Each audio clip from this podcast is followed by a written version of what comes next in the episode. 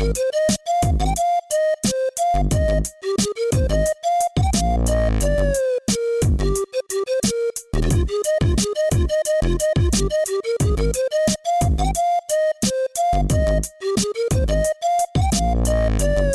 dragveninder. Halløj, suppe. Hej. Hej med jer, så er vi her sammen med jer. Mhm. Mm-hmm. Sidste mandag i... Nej, ikke sidste mandag i november nu. Anden sidste mandag. Anden sidste mandag. Men det er den sidste mandag, hvor vi går totalt i julehumør. Vi starter julen faktisk på mandag. Den mandag, ja. Så, og der, vi ved godt, nej, det er ikke 1. december på mandag. Det er næsten, næsten 1. december på mandag. Det er så tæt, man kommer på det. Ja, det er så vi kommer på det. Vi har simpelthen legnet op. Vi skal simpelthen holde jul med veninderne. Ja, Det, og hvis du ikke kender til veninderne, så gå ind på Instagram, de hedder veninderne.dk, og så gå ind og, og hygge med dem. Men allerførst, velkommen til Dragdronningerne. Mit navn er Direction, men du kan bare kalde mig for journalist Jette. Du tog oprigtigt den, jeg selv. Nej!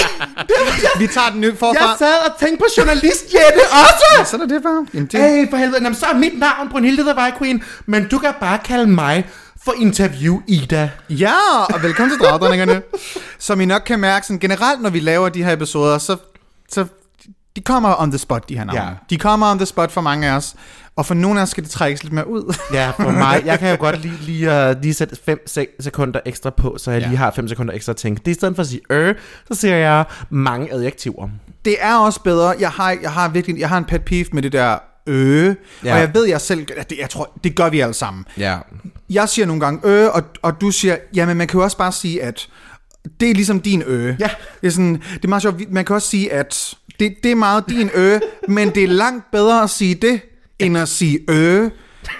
Det er jo det. Der Har du, er har, jeg- du, har du lagt mærke til Jamen, det? der, det har jeg godt lige sagt mærke til. Ja. Ja. Og man kan jo også sige, at øh, det er jo også min måde ligesom Ja. at undgå, at det At bliver sådan lidt øh, Christian ja. Bunde-agtigt. Ja. Fordi han siger meget øh, hvis man har hørt Curlingklubben, jo, som Ja. ja. vi, vi havde besøgt den skønne Maria Fantino for et par uger siden. Mm-hmm. Han siger meget øh, hendes øh, vært der, hendes medvært. Om der kan man jo også sige, det er jo lidt sjovt at kigge på det her med, fordi der siger jeg jo netop ikke øh, der går jeg bare ind og siger, der kan man jo også sige på. Men i hvert fald, vi skal jo i dag lave et underskønt program for jer. For man kan sige, vi har public service i, Og- i højenhøjde i dag. Og det er lidt anderledes. Ja, det det er, er lidt anderledes, end hvad vi plejer. Vi har jo haft, her på de seneste par uger, har vi haft nogle fantastiske gæster med. Ja. Og det har virkelig været, altså vi har lige, vi, vi har bare lige gjort det mere. Vi har smurt glidecreme på. Fuldstændig. Vi har, ja. vi har sprunget skalaen af, hvad vi måske også selv har forventet, der kunne nå at ske i 2020 Ja. for podcasten, fordi hold da op, hvor- hvor blev meget af det stoppet i starten af året. Ja. Hvor vi havde forberedt rigtig meget med gæster og locations og øh, sponsorater, og der var rigtig mange ting, der skulle have sket i 2020. Og så tror jeg, vi havde gået i noget tid, i, i noget tid og tænkt sådan, hvornår kan man begynde at spørge om gæster igen? Og, øh, ja, Corona og og distance For corona og distance. Og, og der. der. var mange, der var mange ting, vi lige skulle gøre op med os Ja. selv. Hvornår kan vi begynde at gøre det, som vi egentlig havde planlagt at skulle gøre tilbage i marts måned? Ja. Men, hvor, der, hvor det hele nærmest bare stoppede, før det overhovedet nåede at komme i gang. Øhm, så vi har haft nogle dejlige gæster med, og vi har øh, interviewet og snakket med nogle dejlige mennesker. Og vi skal stadig interviewe i dag. Ja. Men som du måske, du kan nok se på titlen, der er ikke nogen gæst. Nej. Der er os. Der, man kan sige, det bliver meta, det bliver, det bliver lidt ud af kassen, men sted, vi bliver i kassen, fordi vi har jo aldrig nogensinde interviewet hinanden. Nej. Vi har jo siddet her nu i godt og vel halvandet år, og bare delt ud af vores lille personlige skattekammer, mm. men vi har jo aldrig nogensinde spurgt den anden om noget. Nej, det er mere mig. Let's be real. Jeg har spurgt dig om rigtig mange ting. Du har ikke spurgt mig om særlig meget. Det er derfor, det her det er mit ønske, om Brunhilde endelig gider at spørge mig om noget. Øhm, så i dag skal vi interviewe hinanden. Så den første halve time er Brunhilde, der spørger mig om noget, og den næste halve time er mig, der spørger Brunhilde om noget. Ja. Og det er også lidt for, hvis der kommer nogle nye lytter, lyttere til, fordi det ved vi, der er, det er også lidt for at lære øh, os at kende, fordi vi, vi blamer jer ikke, hvis I ikke gider at gå tilbage og lytte episode 1 og 2 igennem, fordi Nej. Det er noget skrald. Det er virkelig en oplevelse, Det, det er meget anderledes, end hvad vi sidder og gør nu i hvert fald. Ja, det, det er også en helt anden kvalitet. Og man kan Ja. sige, det er jo... Der var den. Og man kan sige, Ja, og du har sagt øh Ja. så mange gange i dit oplæg. Er du gal for at høre det mange gange, du sagde øh? Men man kan sige, at øh, det er jo også lidt sjovt det her med, at, at nu skal vi sidde her og lege journalister over for hinanden, og jeg bliver, for jeg kan allerede godt mærke, at vi sad og skrev spørgsmål, der var du lidt mere bedre til at deep dive, og jeg var en eller anden skør Kirsten Lefeldt version af en journalist, Ja. der står på en festival og skal til at spørge dig om et eller andet. du er ikke fantastisk til et manuskript. Ah, og det, det tror jeg ikke er nogen... Øh, det er ikke et read, det er ikke shade. Det er bare en kendskærning. Det, jeg, jeg har svært med manuskripter, men til gengæld stik mig en situation, der var uforventet, og jeg klarer den. Mm. Hvor at der er du, det er klart din fordel der, at du kan meget, det gør vi bare. Ja, ja. Hvor jeg kan godt lide at være lidt mere forberedt på en anden måde, tror jeg. Ja. Øh, så det er også derfor, jeg har ikke set de spørgsmål, Nej. Som Brunhilde skal spørge mig om, og Brunhilde har ikke, har heller ikke set mine. Nej. Så efter den her breaker, så skal vi... Øh, ja, det burde faktisk være dig, der burde lægge op til breakeren. Ja, fordi man kan sige, efter den her breaker, så kommer vi direkte ind i det lumre studie, sammen med vores gæst, som i dag er Annie Rection. Tak. Vi er tilbage om lidt. Vi er tilbage om lidt.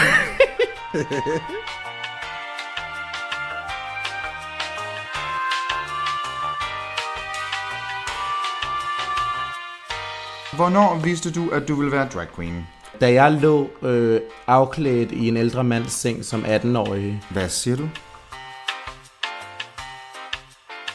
And we're back. Vi er tilbage! Så er det jo nu, vi sidder her i det dejlige, varme studie. Jeg har tændt op i pejsen, fordi det er jo koldt og mørkt udenfor i disse vinterdage, og jeg har simpelthen besøg af den underskønne, den sjove, den fabelagtige, den fantastiske Annie Rection. Tak.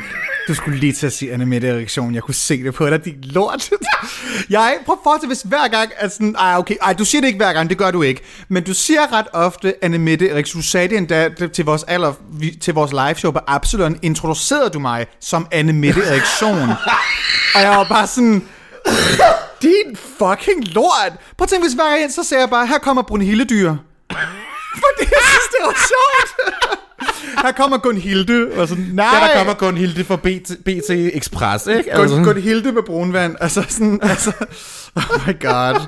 Jamen, det er jo også, altså, jeg ved ikke, altså, du ved, min hjerneaktivitet er ikke den, der er højest, men når jeg har et manuskript, så ved vi i hvert fald, at hjerneaktiviteten daler 20%. Mm-hmm. Og det er jo det, jeg sidder med overfor her. Ja. Jeg har jo faktisk manuskript. Og når vi ligesom snakker manuskripter, hvis der er nogen, der har manuskripter, så er det jo komikere. Ja. Og jeg vil rigtig gerne spørge dig som det allerførste åbningsspørgsmål. Mm-hmm. Hvor kommer din interesse for comedy fra? Jeg tror altid, jeg har været interesseret i, i comedy, sådan, så længe jeg kan huske faktisk, at den måde, jeg ligesom sådan kunne slippe væk fra de dårlige tanker, Ja, alle tvangstankerne, og ikke tvangstanker, nej. øhm, men alle, alle, alle de dårlige tanker, hvis man var lidt ked af det en dag eller noget, Ja. så, så kunne man øh, tænde for TV2 Zulu og se et eller andet morsomt. Ja. Eller der, jeg havde en stand-up special på DVD, eller man kunne finde noget, da YouTube begyndte at komme. Ja, jeg er lidt gammel, så jeg har også, haft, jeg har også nyt comedy før. Der var noget, YouTube. Ja, jeg har sgu også nyt ting før YouTube. Øhm, det har altid, og det har både været danske komikere, og det har været rigtig mange udlandske komikere også. Det har rigtig, altid været sådan mm. sjove kvinder.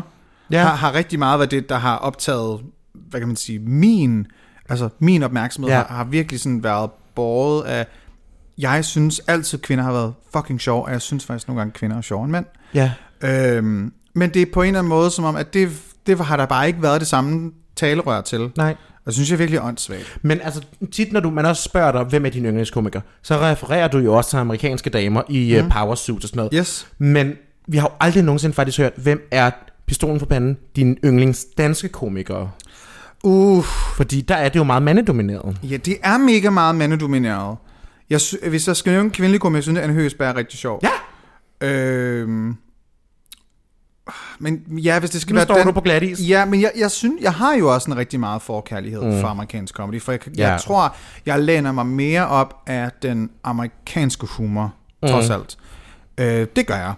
Så jeg tror rigtig meget, altså så tænker jeg jo på sådan som Joan Rivers. Det, det er jo, jeg ved godt, du spurgte om, om Danske. Om, om danske. Øhm, jeg tror også, min humor har ændret sig. Mm. Jeg tror, for mange år siden, jamen så vil jeg sige sådan en, en sjov dansk komiker, men det vil være sådan Anders Madsen. Ja. Øh, Mik Øendal Ja. har jeg også set, øh, og get ready for this, Uffe Holm. Ja, den, øhm, Øhm, den deler dag. Han, den- er, ja. han er altså ældet som en, en kop mælk. Han, Ja. han er ikke ældet godt. Nej, og jeg vil sige, det, det, er, ikke, det er ikke det, jeg synes om i, det er ikke det, jeg synes Nej. om i dag. Øhm, Altså, jeg synes stadig, jeg synes stadig, Anders Madsen, jeg synes egentlig også, at, Ja. ja. at, at Mik Øendal er super sjov. Holm, not so much. Men, men for mange år siden, jamen, der, der var det det. Altså, jeg Ja. så, og Rune Klan, synes jeg stadig er rigtig, rigtig sjov. Jeg har aldrig været på af klan, men det er også fordi, det forvirrer det der med at trylle, du ved, trylle samtidig med og Ja, der sker for mange ting for dig. Der sker for mange ting. Ja, der sker for mange ting for dig. Øhm, Rune Klan, synes jeg, er, er, er nok, det er nok en af dem, jeg nok vil nævne nu. Altså, Ja. jeg vil gerne ind og se Rune Klan øh, nu, mm. hvor jeg ved ikke, om jeg vil gå ind og se de andre nu. Nej. Øhm, to be honest, og synes jeg Dybvad også, Ja! er, også er, rigtig Det- morsom. Tobias Dybvad er virkelig morsom. To, og ved du hvad, det er også sjovt, når man ser Tobias Dybvad, det er jo også det der med, hvordan man ligesom kan se en udvikling i hans comedy, fordi Absolut. jeg er skyldig, jeg ser sæson 2, 1, 3, dem ser jeg i snum uge og sådan noget, og han er sådan, han har udviklet sig på sådan en, du ved, delikat måde, hvor han er blevet mere politisk, uden at være det, og mere sådan, du ved, øh, politisk korrekt også, men uden at sige, at han er det. Mm. Det men han synes, han er skøn. Han er virkelig, virkelig, virkelig skøn. Og så, at, altså, Dybvad er bare et fucking mega fedt program. Jeg har, Virkelig og har jo også været og se live-optagelserne flere gange. Ja, Altså, så, så det er nok egentlig den, scratch the other one, det er ikke Rune det er nok egentlig Tobias Dybvad. Jeg synes nok egentlig, han nu er en virkelig sjov komiker, og så synes jeg også, øh, Ruben Søltoft er rigtig morsom. ja, Men igen, som du selv siger, det er mænd, men, ja. øh, der, bliver, der bliver nok lidt den, den, den store. Mm. Øhm, men der er super, super mange sjove kvinder. Ja, man kan se, en af de store kvindelige komikere er jo Sofie Hagen, men hun har flygtet over the pond Nu til er hun UK. i. London, så jeg, så jeg ved ikke helt, hvor man, hvor Nej, man står med den. Øh, men ja, Anna Høsberg synes Ja. jeg er rigtig morsom. Ja, og man kan sige også noget i forhold til sådan, nu, nu sådan, nævnte du selv lige øh, Dybvads program jo, mm. og du sidder sikkert selv og tit, når du ser det, tænker, ej, hvor vil jeg gerne have lavet det. Øh, ja, Ja, fordi det er for godt. Det er, jeg vil, ja, hvis jeg, hvis jeg ville skulle have, have, altså det koncept, tror jeg, der var mange, der til at starte med tænkte, uh, det er tyndt, det holder måske lige en sæson eller to. Ja, ja. Du, du kan snakke om sjove klip, der har været i fjernsynet. Øh, ja, det, det, det kunne man snakke om i rigtig lang tid. Ja. Og jeg, jeg kan godt lide formatet, jeg kan lide den måde, det, det, det bliver lavet på, at det Ja. ikke er, altså alt er nyt. Og det kan jeg godt lide, at det, det er mm. meget current, altså de har jo, tit har de jo faktisk, altså øh, kun haft en uge til at lave et, et, et program. Det er jo det, de har, når Og de det kan man se, at det, er, Mm. det fungerer på den, på den måde. Jeg Ja. synes, det er et mega fedt program. Men hvis nu vi så skulle køre det over en kontekst, der mere handler om dig og ikke Tobias Dybvad, selvom han skal slikkes lidt i røven, Ja, det øh, så det, fint. skulle han. Han skulle slikkes i røven, det synes jeg. Men øh, hvis nu du så fik muligheden for at lave dit helt eget øh, program, der var nogen, der sagde, mm. Annie, du skal stå her på TV2, Zulu, whatever, you name it. Hvad skulle det så være? For jeg ved, du har tænkt på, hvad det skulle være Annies talkshow. Øh, ja, det skulle, det skulle netop være et, et talkshow. Ja. Øh, jeg vil gerne have, men jeg ved ikke, om det skulle være talkshow på den, den måde, som man normalt kender det. Jeg har mere tænkt, jeg har tænkt på, hvis man skulle lave noget tv, og du ved, drømmene helt ud Ja, ja. i... Drop. øh, Du ved, ingen, no boundaries, ja, just ja, dream. no boundaries. Øh, der har jeg faktisk mere tænkt på et live show. Ja. øh, og knap så meget med tv. Øh, så jeg tænker mere på, hvordan et live show kunne se ud. At det vil være nogle monologer, det vil være, at man snakkede med publikum, for jeg kan rigtig, rigtig, rigtig godt lide, det er improviseret, og du bare snakker med folk i publikum. Mm. For det, jeg synes, det er der, man tit kan, kan opnå sådan de, de sjoveste samtaler. Det er, når du, når du siger, hej, hvem er du, hvor, hvor er du kommet fra, eller hvorfor, altså, det synes jeg er meget sjovere. Ja. Øh, så man kunne have en, en, en times tid af et eller andet, hvor at der både er, der er lidt, øh, lidt klassisk drag, som vi kender det med noget, måske noget lip-syncing. Der er, vi snakker med, med publikum, der kommer en gæst, vi snakker med dem, laver nogle sjove lege, et eller andet, så man kender det sådan, man, man kan blande det sammen med, hvad man vil se til et dragshow, og hvad du kender fra et godt øh, late night øh, øh, talkshow. Ja. De to ting fusioneret, det tror jeg godt, jeg kunne finde på at lave noget af Men det er jo faktisk lidt modsat af dig, fordi når jeg kender dig ret, så er du jo kontrolfreak. Mm. Og du, du plejer jo altid at sige, når vi skal lave noget live, som lad være med at give folk en mikrofon i hånden. Det vil du ikke være med til. Og det der bryder jo faktisk med den regel. Jeg sagde jeg på noget tidspunkt, at folk skulle have en mikrofon i hånden. Nej, men du sagde, at du skulle snakke med publikum. Mm. Ja, ja. De kan sidde pænt dernede, og så har jeg en mikrofon i hånden. Jeg vil gerne snakke med folk, de skal bare ikke have en mikrofon i hånden. Men Det går galt. Der er noget helt, der sker noget helt, der, der sker bare noget, når folk får en, en mikrofon i hånden, så sker der det, at folk de kan gøre det aller værste, jeg kender, det er afbrud. ja, Og du skal ikke afbryde en punchline, og jeg er komikeren, du sidder dernede og ser på mig. Den, den synes jeg stadig, der skal være. Nå, så det skal være sådan noget, så du, i, dit, i dit talkshow, der skulle der simpelthen sidde en person nede på forreste række og råbe op til scenen. Nej, nej, nej. Øhm, det, det, det skulle fungere på den måde, at man bare er et publikum. Ja. Og dem snakker jeg bare med. Øhm, de skal ikke have en mikrofon. Øh, der kan måske... Jeg, kan give, jeg skal jo ikke give dem en mikrofon. Men, øh, men så kunne man sådan stille nogle spørgsmål til publikum. Det synes jeg kunne være meget sjovt. De skal bare ikke selv fysisk sidde med en mikrofon. De kan styre. Fordi det går ikke. Synes, det Nej. går ikke. Der er mange mennesker, hvor jeg tænker, du skulle aldrig have haft en mikrofon i hånden. Ja, og der har vi jo også haft nogle episoder i Dragdronningen, hvor ja. det har været sket. Og dem snakker vi ikke om. Dem har vi nemlig klippet fra. Mm-hmm. Men nu kommer vi ind på den her kontrolfreaken. Ja. Det har jeg altid været. Ja, det har du altid været. Hvor tror du, det stammer fra i din barndom? Det ved jeg faktisk ikke. Nej. For jeg, vi har haft en meget, meget god og tryg og dejlig barndom. Ja. Øhm, jeg tror, kontrolfreaken kommer bare af, at jeg har på det seneste, nu sagde jeg, at jeg altid var kontrolfreak. Passer overhovedet ikke, det er fuldstændig løgn. Øh, jeg er blevet kontrolfreak efterhånden, som jeg er blevet mere opmærksom på, at jeg må godt forlange noget af folk. Og jeg må Mhm. godt tage seriøst, og hvis jeg vil noget med min karriere inden for drag, så bliver jeg nødt til at bruge nogle albuer. Ja. Og de queens, der ikke bliver til noget, de personer, der ikke bliver til noget, hvis du vil ind i, i underholdningsbranchen, for det er fucking hårdt, det er dem, der ikke... Der Bruger ikke det er dem, der ikke bruger albuerne. Det er dem, som ikke vælger at sige, at det skal være sådan her. Og når jeg møder op, så skal der være det her. Der skal være de her spejle, der skal være de her lamper, der skal være det her. Fordi sådan er det bare. Ja. Og det er ikke at være en diva, det er ikke at være, være ond eller noget. Jeg synes bare, jeg må, godt, jeg må godt forlange noget af folk, når de forlanger noget af mig. Og det er for eksempel, hvis de booker mig til et eller andet, jamen så kan jeg godt lide at vide, jamen præcis, hvor skal jeg være henne, hvordan er scenen, og sådan, de ting kan jeg godt lide at vide på forhånd. Ja. Hvilket publikum skal vi ud til? Og sådan er det bare med rigtig mange ting, for jeg kan godt lide, at når jeg præsenterer et eller andet, at så er det godt, og så kan jeg stå inden for det. Mm. Det For- jeg tror jeg ikke, alle performere kan. Ja. Ja. Der, jeg tror, der er mange, som bare laver noget. Ja, hvor de bare, la- bare lige kaster noget af håndledet. Ja, og det er bare Ja. ikke, that's not how I roll. Nej. Og man, man kan sige, jeg synes jo også, jeg, jeg kan jo rigtig godt, jeg lægger jo aldrig nogen skjul på, at jeg godt kan lide din control freak. Jeg elsker at joke med dig om det, fordi jeg ved, du kan klare en joke. Øh, Ja, ja, ja. Men jeg, jeg påskynder den jo også rigtig meget. Men jeg forestiller mig jo tit, når jeg tænker på dig, du ved, 6 år gammel, så sidder du derhjemme og siger, mor, de der agurker er ikke skrællet korrekt. De er ikke skrællet, som de skal gøres. Se, og det er jo det er slet ikke sådan, det er jo. Nej. Øh, men min mor er meget sådan en rengøringsfreak, og ja. altså er virkelig, altså alt har bare været, været, været ordentligt og pænt, tror jeg. Ja. Altså jeg har jo aldrig nogensinde fået at vide, at min mor, jeg skulle gøre rent på mit værelse. Fordi Gjorde du det selv? Fordi det var der bare. Um, jamen, allerede der, Jeg, jeg, jeg, Ja. jeg gjorde bare rent, fordi hvis jeg ikke gjorde rent, så ville jeg ikke vide, hvordan jeg skulle leve. Øhm, Nej, altså, altså, vidste ikke, hvor tingene var så. ja. Nej. Så sådan, det, det, vil jeg, det vil jeg nok sige sådan, hvis, hvis det er at være control freak, jeg kan lide, der er rent, så, så, så tror jeg, der er mange mennesker, der er control freaks. Ja, men altså, control freak er jo også en, en bred term, kan man sige. Den er jo også lidt en skør en, fordi Ja. det her... Det er, man er jo nødt til at kontrollere sine ting. Hvis du gerne vil producere noget godt, så skal du også have styr på, hvad det er, og hvad din spilleplads ligesom er. Ja. Og hvis du ikke, hvis du bare ligesom tager imod den, som den bliver givet til dig, Mm. så ved du jo ikke altid, så kan der være alt muligt uvist, du kommer ud til. Det er vel også en måde at ligesom forhindre, at du står på scenen, og så åbner gulvet sig under dig, og lige pludselig falder du bare igennem. Ja. Kender Ja. du den metafor? Øh, nej, det lyder meget voldsomt. Nej, men det er jo, det er jo, der, det er jo den der, du ved, når man ikke er kontrolfree, så kan man godt komme ud, og man ved ikke rigtig, hvad der kommer til at ske, fordi nu skal man ikke lige planlægge det hele ned med Men sådan har, det har jeg aldrig oplevet, fordi jeg, jeg, jeg ved altid, hvad der kommer til at ske, Exactly. når jeg skal på. Ja. Så jeg kan slet ikke forst- jeg, det er slet ikke det er slet ikke en tankegang. Altså, jeg, jeg har aldrig nogensinde sagt ja til gig, uden at vide, hvor mange mennesker der er, hvilket slags publikum det er, hvilken slags scene jeg skal være på, øh, om der er en mikrofon eller ej, og hvordan musikanlægget er. Aldrig. Jeg har aldrig nogensinde mødt op, uden at vide alle de ting. Lige nu sidder jeg og tager noter i hovedet til, hvad jeg fremover skal spørge folk om, for det har jeg. Og al- altså, ja. Altså, så kan man jo selvfølgelig godt komme ud i, i situationer, hvor de så har sagt en ting, og så er der noget andet, der sker. Ja. Men, men jeg har altid vidst det på forhånd. Jeg, har, jeg er blevet booket til et gig, hvor, jeg, hvor at, at jeg på et tidspunkt havde fået at vide, at jeg skulle optræde i sådan et, et eller andet stort telt, hvor der ville være underlag. Underlaget var græs.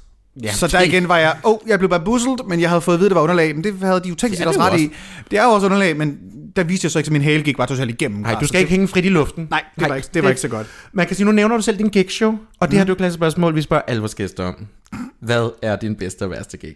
Jeg tror, vi har, jeg tror for, for lang, lang, lang tid siden, så snakkede vi omkring, hvad vores bedste og værste gigs er. Jeg tror, at mit, øh, mit værste gig... Uh, det er faktisk et godt spørgsmål. Ja, fordi vi har jo lidt selv snakket om det, så vidt jeg husker.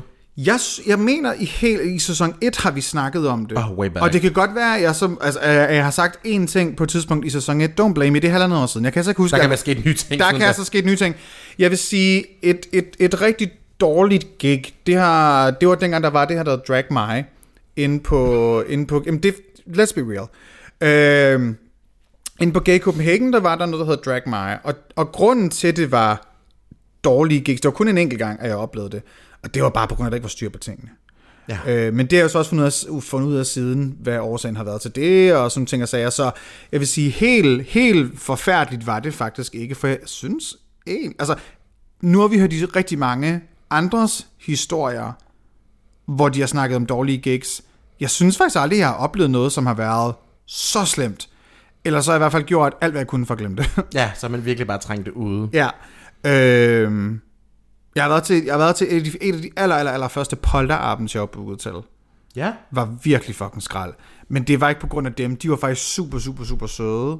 Musikken var bare alt, Alt for lav. Alt, alt for lav. Og så lignede jeg fucking udskidt lort. Ja. Altså, jeg, jeg lignede fucking pis. Ja.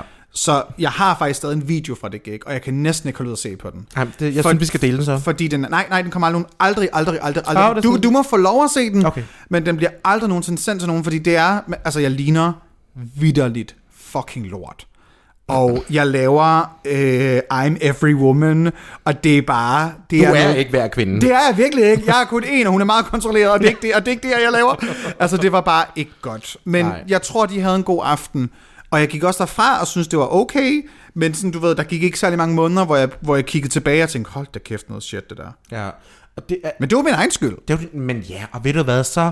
Man har jo alle sammen prøvet det at ligne øh, udskidt kattelort, og Ja. jeg havde en pointe lige før, men jeg har lige tabt tråden faktisk. Nu kan jeg mærke, at jeg tror lige, jeg er blækket ud et øjeblik, som jeg nogle gange gør. Og man kan sige, det er jo her, det skønne sker, når jeg nemlig er en Signe, øh, nej, en, øh, en Kirsten Lefeldt version af en journalist. Det her, det er jo et vedkommende interview, vi er i gang med at køre lige nu, og jeg er ikke en særlig god øh, Hella Juf. Men så kører vi straks videre til mine andre spørgsmål, fordi vi har jo Hvordan også... er det, at du bare er alene lige nu? Hvordan er det? Ja, det Det er er... første gang, siden vi startede podcast. Hvordan er det? Jamen, de- jeg, Jeg ved godt, det ikke er min tur til at spørge, men jeg bliver nødt til at høre dig. kan, så jeg kan mærke gulvet lige nu, når man åbner sig op. altså, og så, så falder jeg gennem scenen, og så lander jeg på en halvspist ostemad. Og når vi er inde på emnet om halvspist ostemad, hvis du skulle være et stykke kødpålæg, hvad skulle du så være? Øh, serrano-skinke. Er du en serrano skænke? Åh, oh, jeg elsker det. Så giv mig en sandwich med serrano-skinke. Mm. Oh. Er du typen, der skal have pesto i? Ja, ja. Når jeg skal... Okay. Ej, Jo, kør, kom. nu er jeg jo kontrol... Okay. Jeg har... Når jeg skal... Jeg har et bestemt sted, jeg køber bagels fra. Ja. Jeg gider ikke at sige det, fordi... Fordi det er faktisk seriøst kun det ene sted, jeg gider have det fra. I hele København. Du har prøvet alle de andre. ja. Ja. Ikke alle de andre. Jeg har prøvet rigtig mange andre steder. Jeg er bare sådan, men de er ikke det her sted. Så hver gang jeg kommer der, så skal jeg have min... Det nummer, jeg nu skal have. Der skal pesto cream cheese på begge sider. Men der skal lidt mere på den ene bolle. Fordi det er den nederste, og der, Ja. ja. det ligger bedre på tungen. Så skal der øh, laks i. Der skal pesto, øh, øh, øh, også, altså pesto, hvad hedder Ren det? pesto? Ja, ren pesto i. Grøn, ikke en rød. Nej. Øh, og så skal der øh, romaine salat i. Ikke baby. Romaine. Så øh, skal der... Jamen, det er virkelig... Og så, øh, når, når det helt, så skal der avocado i ekstra. Ja. Men jeg vil ikke bare have, at det er skåret i sådan tern, fordi det pisser det ud af det hele. Så skal jeg det gerne i skiver, og lægge det oven på salaten. Ja. Fordi så kan du trykke bollen ovenover, fordi der er også cream cheese på, og så, bliver det sådan, så hænger det godt fast sammen. Mm. Ja, hvis, ja, fordi hvis nu han har lagt babysalaten ned i, så er det jo der, du ser, Tag det ud, romano-salat. tag det ud, når jeg har sagt romainsalat, skal du, du Ja. ja. babysalat i. Du er jo typen, som hvis du Ja. ser pizzaen ikke er skåret ud på den rigtige måde, så vender du tilbage med den og siger, skal den lave den på ny. Jamen, og det, og det er jo også bare, du ved, det er jo dejligt. Og serrano-skinke, ja. Og der, hvis, det ikke er med, hvis det ikke er med laks, så den med serrano-skinke også. Ja, Men og det er den kun det serrano, ene sted, der, der gør det ordentligt. Men skal den med serrano skal bygges op på nøjagtig samme måde? Næsten. Ja, der er det også Næsten, med, ja. med cream, pesto cream cheese i bunden. Lidt mere end i toppen. Jeg er jo typen, når jeg har fundet ud af, hvad jeg godt kan lide, ja. Så skal der meget til, før jeg går væk fra det igen. Du er en vanesmenneske. Mm-hmm. Ja. Ja. ja, og det siger jo, at jeg ikke er. Men der, altså jeg, jeg kan ikke lide rutiner. Jeg vil aldrig kunne have et arbejde, hvor jeg arbejdede 9-17 mandag til fredag og havde fri weekenden. Det, aldrig. Jeg vil simpelthen blive syg i hovedet. Ja. Jeg har brug for, i dag hvor vi optager det for eksempel mandag, og jeg har fri hele dagen. Så de her dage, jeg har brug for, at, men så arbejder jeg så i lørdags for eksempel. Ikke? Så jeg har brug for at have en, en rutine, som ikke er... Øh, jeg kan skabe mine egne rutiner. Ja. Sådan i hverdagen kan man skabe sine egne rutiner. Ja. Men jeg, jeg, jeg kan ikke have, at jeg ved, hvad der skal ske mandag til fredag, fordi det, det fungerer bare ikke for mig, at, at jeg at på den, og det er jo egentlig ret morsomt, når jeg er så meget en control freak, at der er på nogle punkter, hvor jeg har brug for ikke at være det. Jeg har brug for at have en random onsdag, hvor jeg ikke skal noget, men så arbejder jeg til gengæld hele lørdagen eller sådan noget. Ja. Og det savner jeg rigtig meget med drag, at min, min schedule faktisk er ret hæsblæsende, og jeg skal noget hele tiden. Jeg kan faktisk godt lide det. Ja, det, det er jo skønt, det der med at have Rigtig, planer. jeg elsker at have travlt. Ja. Ja. Jeg elsker at have travlt. Det er dejligt, det der, Jeg når man kan det. lukke tankerne ude med, med aktiviteter. Well, jeg synes, jeg er meget i kontakt med, mine, med mine tanker, Ja, faktisk. nej, det er jeg ikke. Okay. Nej, men det, men jeg, der, der øh, proje- projekteret er nok også noget på dig, man kan sige. Men man kan sige, du er jo også en person, der har øh, haft oplevelser med forskellige ting. Og man kan sige, andre oplevelser, du også har haft, det var at købe ting på nettet. Hvad er det dummeste og dårligste køb, du nogensinde har lavet på hele internettet? min garderobe. Ja, det, Øh, Køb på Wish. Nej. Brunhildes merch shop er i hvert fald lige på toppen. Hvad er det dummeste nogensinde? Jeg, ej, det er ikke det dummeste, det er et meget nyt køb, jeg lige har, har, har, har, har gjort mig. Øh, Jeg har købt øh, 100 øh, selvklæbende kroge, fordi at jeg vil gerne, øh, jeg ved ikke, jeg har snart ikke plads til mit drag længere, og jeg bliver nødt til at gøre et eller andet med alle, alle, mine, alle mine smykker, det vil sige alle øh, armbånd, øh, halskæder, øreringe og ekstra nips bælter. Det er også alle mine accessories har jeg seriøst ikke plads til længere.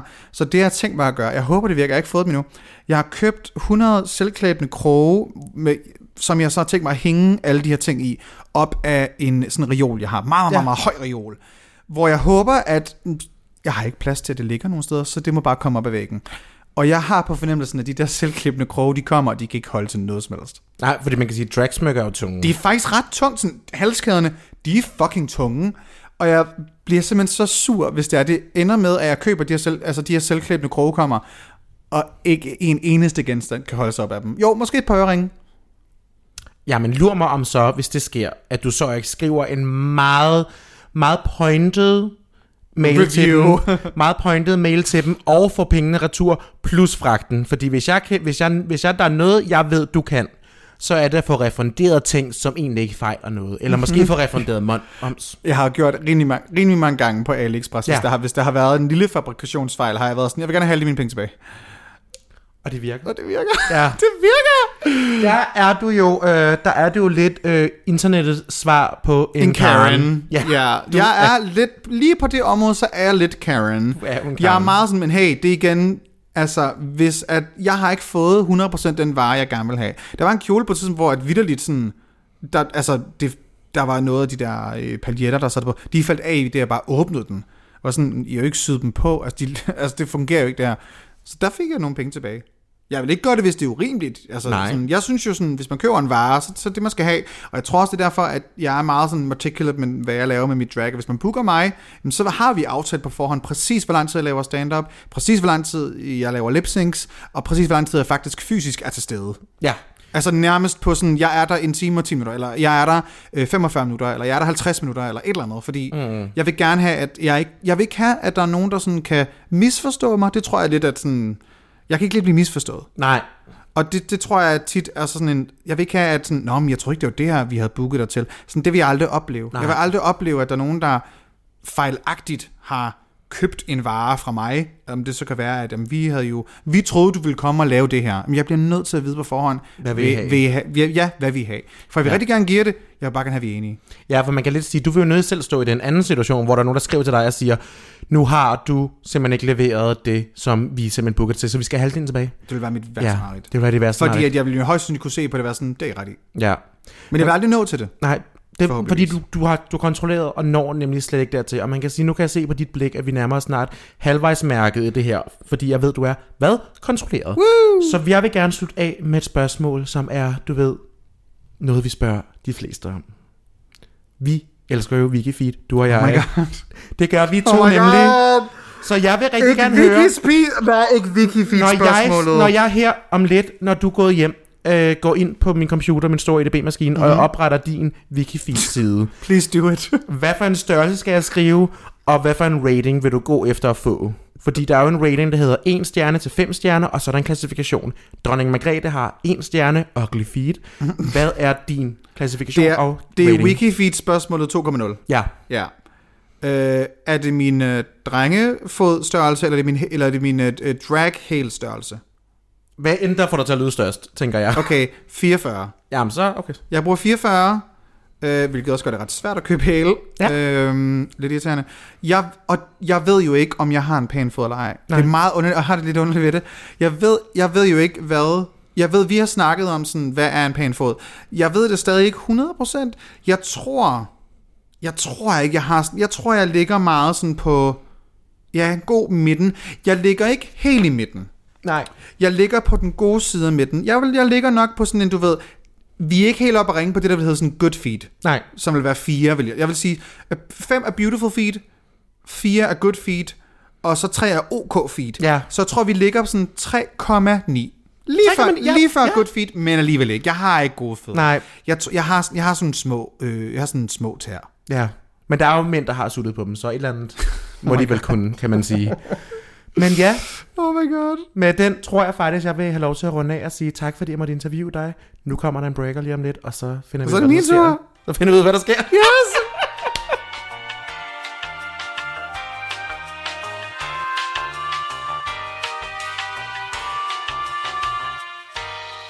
Han er græsk, 71, og vil gerne stikke sin arm op i min laktosegrotte.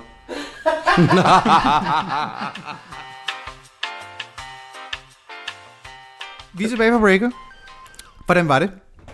Um, altså man kan sige, jeg kan jo godt finde ud af at lave et interview, men der bliver nok aldrig nogensinde en skarp journalist, hvis jeg skal sige noget. Jeg bliver, jeg bliver sådan et, jeg, altså jeg bliver sådan en underlig skør parodi på et, et vedkommende interview. Mm. Altså det er jo det, der sker.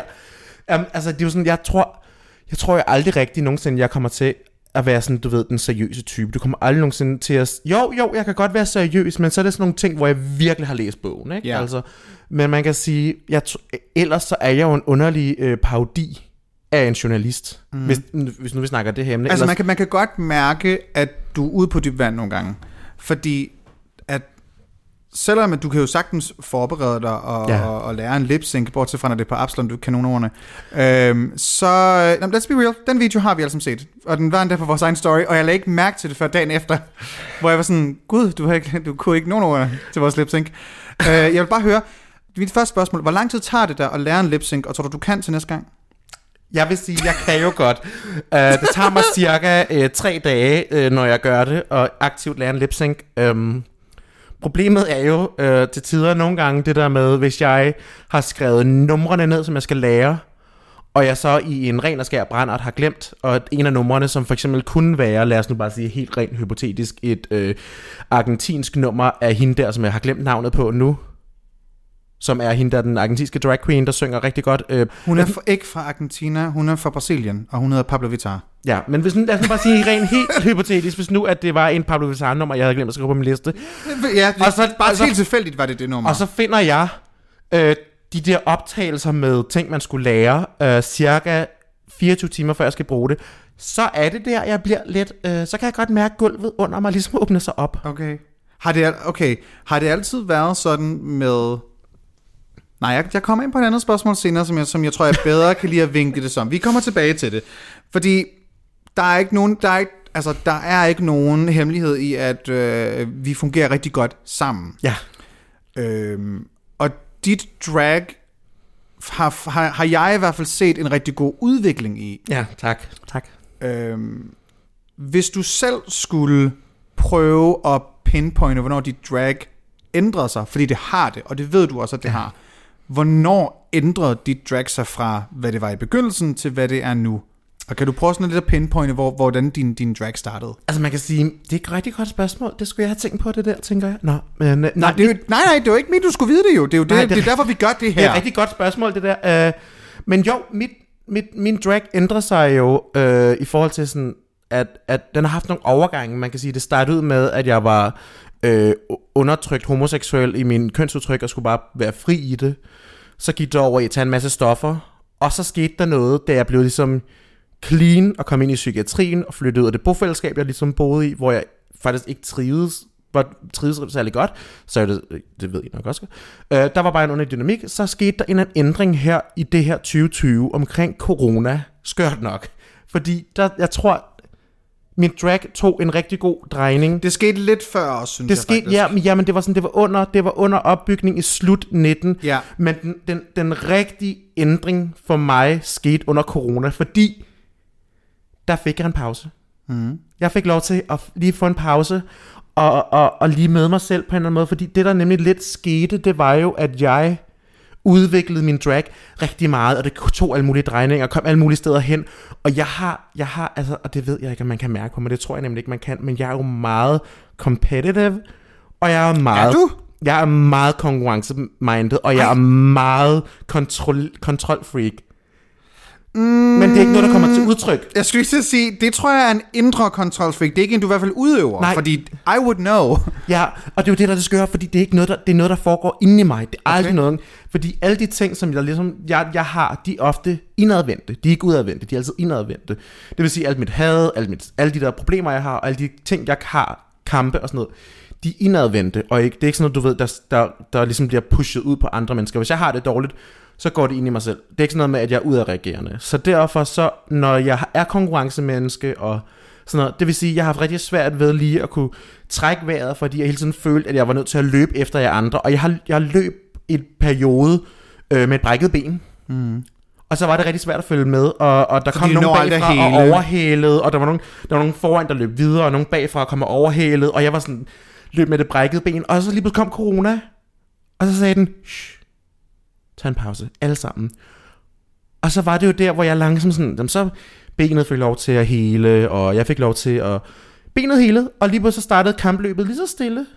Og der var nogen, der startede lidt før andre, og nogen, der stadig lige stod stille og var fyret videre af corona. Og jeg var sådan, jeg var en af dem, der sådan lige fik et, nu må du godt løbe. Og så begyndte jeg at løbe lidt, og mit ben var helet, og jeg var sådan, nu sker der et eller andet lækkert her. Mm. Det skete meget mellem 19 og 20, Ja. Og det var meget tydeligt. Også, altså, hvis man lytter til podcasten, kan man godt altså, også høre det på dig, at du var blevet mere, sådan, det lyder meget underligt, sådan, du blev mere sende. Ja, Mere sådan i et med dig selv. Og jeg tror også, du har ret i, som du selv siger, jeg tror også, altså, det ved jeg godt var for længere tid siden, men det der med at være sober, mm. øhm, det, det, det, altså, det er jeg sikker på, at det har været et, et mega, altså, mm. mega spring for dig også, også at skulle indse at være sådan, hmm, måske skal jeg ikke drikke på den måde, jeg har gjort før. ja, fordi man kan sige, at den måde, jeg drak på førhen, var jo for at fylde et hul ud. Ja. Og en eller anden skør måde, så har jeg alligevel fået fyldt hullet her ud. Jeg har fået mit indre hul fyldt ud, og mit ydre øh, så fyldt ud her i corona. og, og det er jo bare blevet fyldt ud, øh, hvor førhen der jeg det ud med stoffer og alkohol, og nu har jeg fået fyldt ud her under corona med, jeg ved faktisk ikke reelt, hvad jeg har fået det fyldt ud med. Men jeg, noget dejligt. men, men det er noget, der er dejligt, og jeg Ja. tror, det er en skør blanding af D-vitamin, øh, bøger, som er sådan akademisk udfordrende, for jeg elsker reelt at læse. Jeg elsker, jeg elsker de der øh, dokumentarfilm, hvor jeg elsker infomercials, og jeg elsker at læse akademiske bøger. Og jeg ved godt, jeg snakker rigtig meget om det, men det er fordi, jeg, jeg reelt, jeg elsker at finde en ny bog inde på Københavns, Uni- nej, Københavns Universitetsbibliotek, finde en ny bog, hvor titlen er et eller andet sådan, øh, køn i et kolonistperspektivering, og så læse den, jeg bliver sådan helt liderlig af det, og sådan, den skal jeg læse. yes. Jeg elsker det. Og jeg tror, det har noget af det, der fylder mit hul, hul ud. Mm. Noget, du selvfølgelig også elsker, det, det er dit skæg. Og øh, jeg vil meget gerne høre dig. Hvor mange penge skulle du have for at barbere dit skæg af? Ja, det, Og jeg snakker clean shaven. Clean shaven. Jeg har jo engang faktisk fået betalt penge for skæg af. Aha. Men prisen har ændret sig. Jeg vil sige, i år, hvis jeg skulle lave noget i, altså, hvis jeg skulle lave en skæg af, eller sådan noget, for en, for en mening, eller sådan noget, så skulle det være sådan noget, du ved, øh, pistol for panden, eller det her 10.000 kroner og forsiden på Vogue. Ja, der, der er et gig. Et eller andet gig. Et eller andet. Og de er sådan, vi vil gerne have Brunhilde. Øh, du må ikke have skæg. Uden skæg. Der er Hvad er prisen? 10.000 kroner og en forside på Vogue. Okay. Øh, der er vi nok derude, fordi jeg gør, jeg, you're not gonna make it happen. Men jeg gjorde det faktisk engang. Fordi der blev engang hyret til at lave den her reklame til Thailand. Eller til de øh, østasiatiske lande, som skulle være sådan en beauty makeup reklame. Og så skulle jeg reklamere for det her produkt, som var sådan et hårvoksmiddel. Sådan et middel, der fik hår til at vokse hurtigt. Og jeg skulle være sådan den der, se, det virker på kvindeskæg. Fordi så skulle jeg stå i fuld drag. Oh. Og så var jeg sådan... Det skøre er jo, at den reklame blev filmet i omvendt rækkefølge, så mit daværende skæg var slutresultatet. Så barberede vi huller i det, hvor det lignede, der var sådan noget patchy udgroning, og jeg stod og så trist ud. Og så barberede vi det helt dag, hvor man så, at jeg smurte det her hårvokscreme på. Oh my god, så det var en scam? Ja. Men, men jeg var bare sådan... It's Jeg var- money. Jeg var, jeg var, sådan, jeg var lige startet drag, og jeg var sådan, Nå, du har 2.000 kroner til mig? Sure. Oh my Så jeg var god. bare sådan... Jeg tænkte, jeg tænkte vidderligt ikke over det. Jeg var bare sådan, ja, det gør vi. Jo, øh, hvis du har, hvis du, hvis du har en check, så har jeg talent. Oh my god. jeg elsker det. Jeg har aldrig, jeg, har, jeg, for jeg, jeg tror ikke, jeg har set dig, i hvert fald i nyere tid, hvor du ikke har haft dit skæg. Nej. Så er jeg bare sådan, det du nok aldrig haft barberet af. Jo, en gang. Og det var Selvfølgelig var jeg, du ved, 2017. før, du ved, alt før drag og sådan noget, før du var Brunhilde, som man kender nu, ikke? Ja, det, var, det her det var jo tilbage i 2017, Okay, omkring juni. okay, altså der var du også i din spæde, spæde start jeg har jo ikke optrådt der. Jeg optrådte Ja. først i august, så man kan sige, at jeg havde juni, juli, august til at vokse mit skæg ud. Og det er det, man ser til Drag Night 2017. Ja. Oh my god, love that. jeg, vil gerne, øh, jeg vil gerne høre dig om ja. øh, din fodfetish. Er det noget, der er nyt, eller har det altid været sådan? Well, honey, it's been there always. Jeg, Hvad er dit første minde om en fod? jeg husker jo The Awakening. Jeg kan jo huske The Awakening. Den gang, da den vågnede. Fordi det her, det var, jeg tror, det var i børnehaven. Det var før 0. klasse. What? Og der var der nemlig den her, den her, han hed Benjamin. Jeg kan virkelig huske det detaljerne. Og vi sad i sådan en sofa, og det var, sådan, det var lige før frokost eller sådan noget. Og vi sad og sådan, haha, slå, som børn gør. Ja, ja. Og så tog han sin, sin hvide sok, som sokkede fod, og så stak han den op i mit ansigt. Og der var der sådan, du ved, mit liv frøs i et øjeblik. Du var, i, du var børnehavebarn? Jeg var et børnehavebarn, og så der, mit frø, min, min, min, min verdensopfattelse frøs i sådan to sekunder, eller sådan noget, men det føltes som sådan 10 minutter. Og der var sådan lidt, hvad var det, der skete der? Oh my god. Og så var der, og, og det var sådan, det var the first time, og så var der en eller anden skør interesse, fordi så var jeg altid sådan, så blev jeg sådan, udviklet sådan en underlig ting med, at jeg gerne ville være hunden, når vi legede mor, far og børn og sådan noget, og jeg altid vil være sådan, de der øh, submissive arketyper, fordi Aha. selvom det ikke er det, man tænker bevidst over det, så ved børn stadig, de forstår godt, hvad der foregår, de forstår bare ikke ligesom, du ved, dynamikkerne mm. i det. Så jeg vil altid være hunden og sådan noget, og så nogle gange så var jeg oppe og slås med en, der hed Morten, og så, så vandt han altid sådan, du ved, i, han, jeg lod ham vinde, og så, og så brugte han mig som fodskammel, og jeg levede min fantasi. Oh my god. så ej, honey, it's been always. Men i, i dit voksenliv, tænker jeg på, hvornår ja. var det sådan en, okay, nu ved jeg udmærket godt, hvad det her det er. I want the real deal. Stik en fod i hovedet på mig. Men jeg Fordi har det, det med børnehaven, synes jeg, det Ja. var The Awakening. det var the awakening. Men det var meget uskyldigt i Ja, forhold fordi- til, hvad det er blevet til nu. Ja, men, ja fordi det, men det var også det der med, sådan, så skete det jo ligesom op igennem teenageårene. Så Ja. havde jeg jo både, du ved, jeg havde min homoseksualitet, mm-hmm. men jeg havde også min kink-side. Ja. Og jeg var sådan, homoseksualiteten er slem. Kink-siden, den er forbudt. Det er Vi er stadig faktisk et tabu for rigtig mange mennesker. Meget, og jeg prøvede sådan at undertrykke det, og jeg sad mm-hmm. og kiggede på High School Musical 2, og oh. Zac Efron, der sad i sin seng og snakkede We med talked faren. about that one, vi har, yes, vi har yes. billedet liggende på vores Instagram. Og så var det jo nemlig, at, at, at der ligesom... Der, jeg, så gik jeg på skuespillerskolen der, og jeg, og jeg havde det stadig undertrykt på daværende tidspunkt. Nu snakker vi altså, jeg er 19 år gammel her. Mm. Jeg undertrykte stadig min kingside. Jeg var åben homoseksuel, og jeg undertrykte Ja. stadig min kingside. Og så var der en eller anden skør joke på den der skuespillerskole, hvor der var en, han, vi lavede sådan noget, vi havde en rap-aften, og så var der en, han rappede om, hvordan han, du ved, han var fucking sej, og han var på Amager Strand, og så slikkede han folks ligetårne, og et eller andet. Ew. Der sagde han den der sætning, og så de andre var sådan, haha, det er sjovt sagt, og jeg var sådan, haha, det er sjovt sagt, nu laver jeg den meme ud af det. Ja. Så jeg begyndte sådan at, du ved, referere til det, sådan, haha, joking, og sådan, jeg slikker din ligetårne, og vi var sådan, forstod det. Og så på et eller andet tidspunkt, så folk, de, sådan, du ved, så gav de ligesom op på den joke, og ligesom Jaxi, så holdt jeg fast i den gamle joke. Og der skete der så det skøre, at der en dag var en, der spurgte mig sådan, hvorfor er det, du altid snakker om at øh, slikke på ligetårne? Og så refererede til det her. Det var en person, der var langt ud fra skuespillerskolen. Der var 21 eller sådan noget. Der var gået to år, hvor jeg havde kommet med den reference. Og jeg sagde sådan, jamen det for den her reference var en på skuespillerskolen. Hun var sådan, men det var ikke sjovt. Og jeg var sådan, nej. Og så gik det op for mig sådan, min joke, min joke er reelt ikke sjov. Fordi den er kun sjov, når man kender referencen. Og så var jeg sådan, nå. Men, men Det var forklarer også en lidt, del. og så var jeg sådan, men det er også lidt rigtigt. Og så var han sådan, vil du gerne slikke på ligetårne? Og sådan, ikke ligetårne, men sådan, Men "Nå, fod? fod. Og så var hun sådan, nå, work, super, godt. Og jeg var sådan, ja, Nå, det er ikke så farligt. Og så begyndte jeg at joke med det, men jeg tog joken og reclaimede den til mig selv, og nu er det bare blevet noget skørt.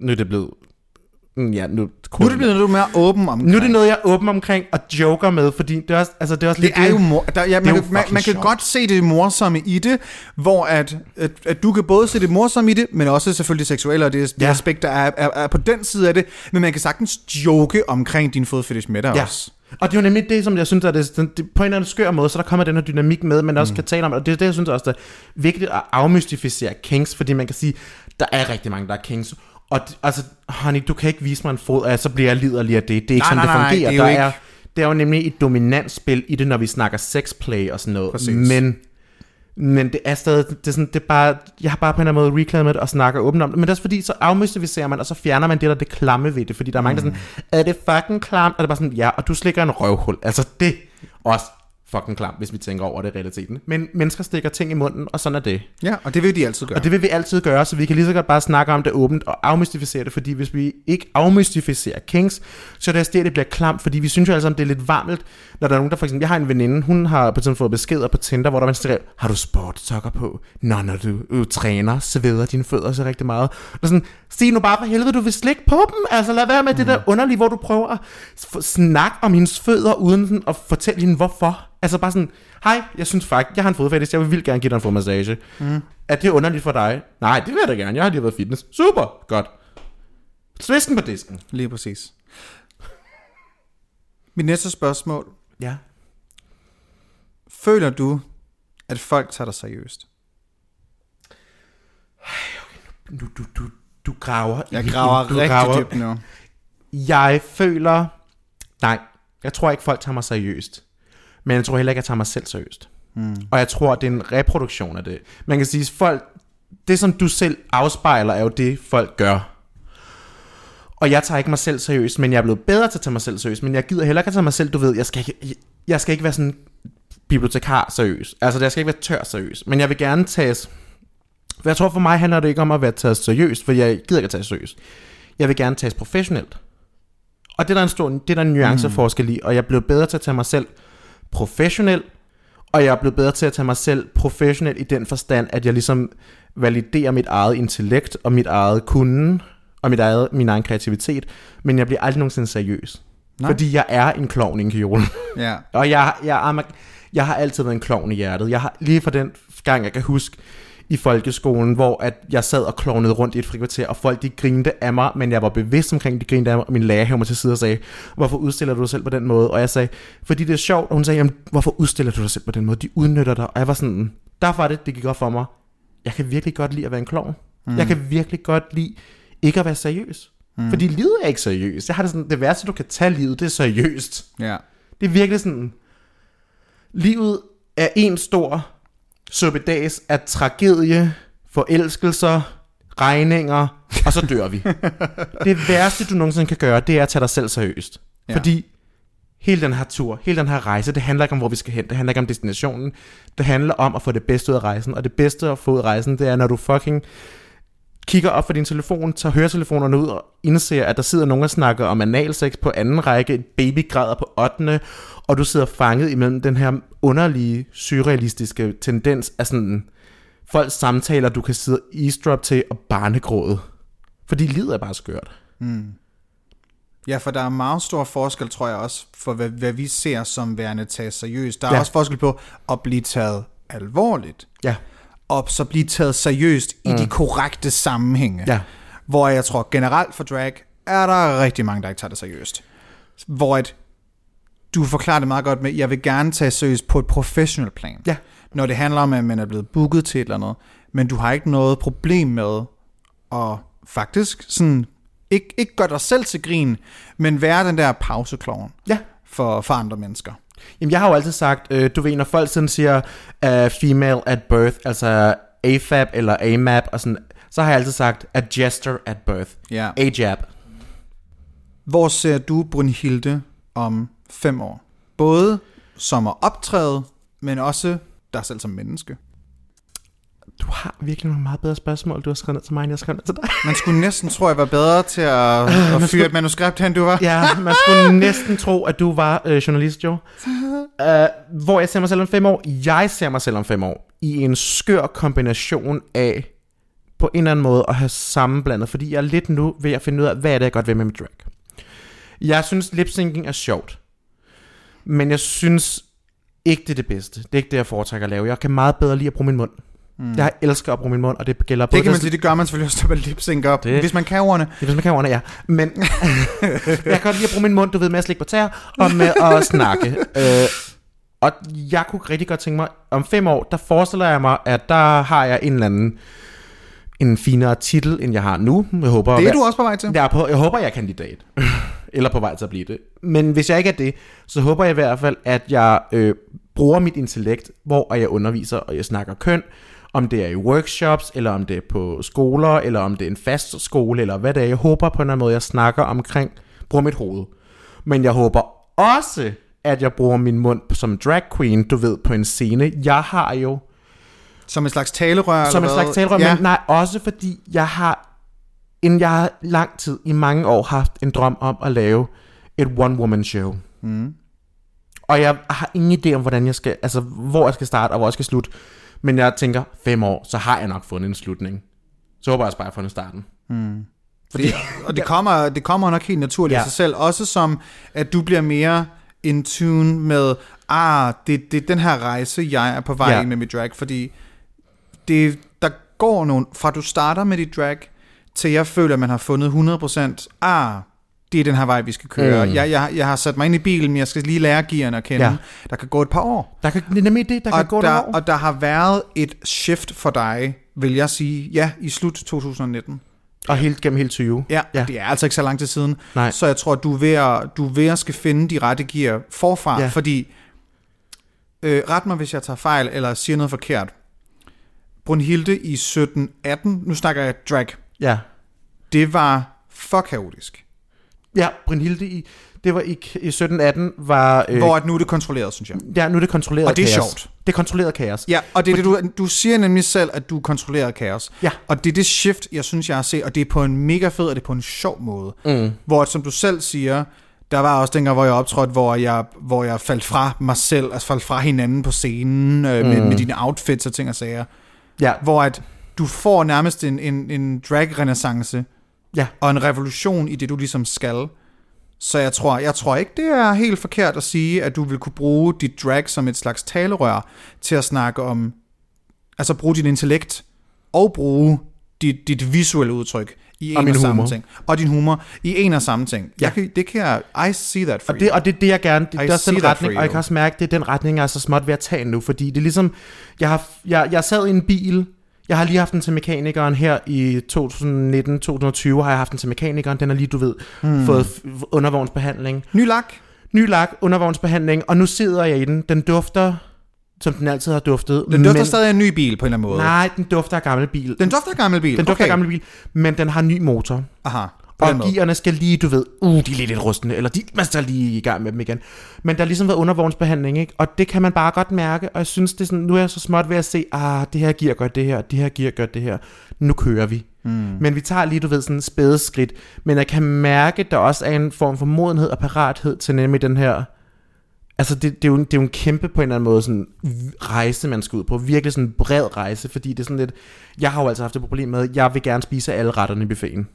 Jeg vil gerne spise alle retterne i buffeten, og jeg vil ikke kun holde mig til laksen, og jeg vil ikke kun holde mig til de bacon Se meget forskelligt, ikke? Ja, jeg vil gerne have de bacon pølser, laksen, flødekartoflerne, macaroni most, hummus og spare ribs. Jeg vil gerne have det hele. Jeg vil have det hele. Ja. Simpelthen. Og jeg kan ikke vælge. Så jeg, men det har også været, du ved, det, hvis man ikke altid har været sådan, du ved, fokuseret på én specifik ting, og du gerne vil spise hele, så er det klart, at du kommer ned på bordet på Dalle Valle med en tallerken, der ligner lort. Den gode beige tallerken. Den gode base tallerken i og der er 28 forskellige retter på den tallerken. Og det fungerer ikke sammen. Nej, og du bliver nødt til Og pille noget fra. du bliver nødt til faktisk at Ja. skubbe nogle af tingene ud over kanten, men du skal finde ud af, hvad for nogle Yes. ting skubber vi ud over kanten, og kan man... Kan jeg stadigvæk blive tilfreds? Ja, hvordan kan jeg stadig blive tilfreds, fordi man kan sige, at du skal blive tilfreds, men kan man også måske tage hummusen og finde ud af, at hummusen fungerer sammen med spare ribs? Altså, hvis du dypper dine spare ribs ned i hummusen, virker det? Fordi man kan sige, at nogle af dem kan også blive nye klæder, og hvordan kan man dreje dem rundt, ikke? Og det er lidt det, jeg sidder med det der, du ved, jeg sidder med den der tallerken lige nu, og jeg har taget en ting fra hele buffeten. Men jeg har ligesom fundet ud af, at hele den her tallerken, hele den her buffet-tallerken, den skal isvøbes paljetter. Mm. Den, skal ind, den skal svøbes ind i paljetter, og skørt hår. Det Og så, skal kan- den. og så kan det fungere. Så skal det fungere. Altså, ja. Så fungerer det, men den skal være iført paljetter. Mm. Jeg elsker, at endnu en gang har du brugt en madreference til at forklare noget af dit liv, og jeg elsker det. Jeg har det sidste spørgsmål til dig nu. Ja. Og det er ikke lige så alvorligt og dybt, Nej, men det er også det er rart at, at grave dybt i laktosegrot en gang imellem. Ja. Hvem er din yndlings drag queen, og det må ikke være mig? Ja, fordi du er jo faktisk op på min... Altså, jeg Ja. kan jo rigtig godt- jeg kan jo, Annie, jeg kan jo faktisk rigtig godt lide dit drag på mange punkter. At du så virker som en discount version af Trixie Mattel, det er så det. det er hvad det er. Read me. Men jeg kan jo rigtig godt lide dit drag, fordi... altså, men det er jo... Du er jo... Altså, jeg tror faktisk helt reelt, hvis vi tager det danske dragmiljø, så tror jeg, du er i en top 3. Mm. Hvis vi siger, at veninderne er en enhed. ja. ja, hvis vi tager dem som en enhed. Ja, men, så, du er du, kun, så er du en top 3. men du må kun vælge én drag queen. Ja. der er jeg jo Axel her, der er jo Rainbow Award, og bliver nok nødt til at sige Chantal. Mm. Fordi jeg kan jo rigtig godt, jeg synes jo, Chantal er en af mine yndlings drag queens.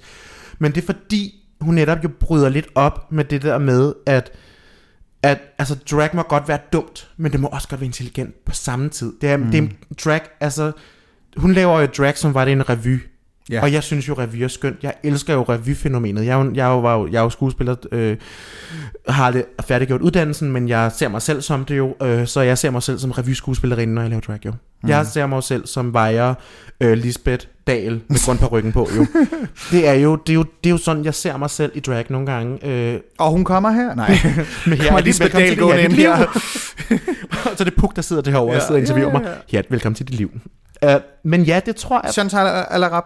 det vil jeg være helt ærlig at sige. Mm. Hun er nok min... Hun er også skøn. Hun er skøn. Jeg kan vildt godt, godt lide hende i det danske dragmiljø. Fordi hun er på en eller anden måde, hun er umami.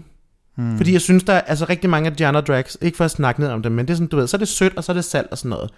Men Chantal er umami. På den måde, du kunne smide hende ind i en setting, og hun vil fungere. Altså smide hende, I til, agree. I so smide hende agree. på Robin, Robinson, hun vil fungere. Smide hende ind i uh, God Aften Danmark, hun vil fungere. Nyhederne, Jeg kan ikke se en sammenhæng, hvor Chantal ikke kan fungere. nej. Jo, RuPaul's Drag Race.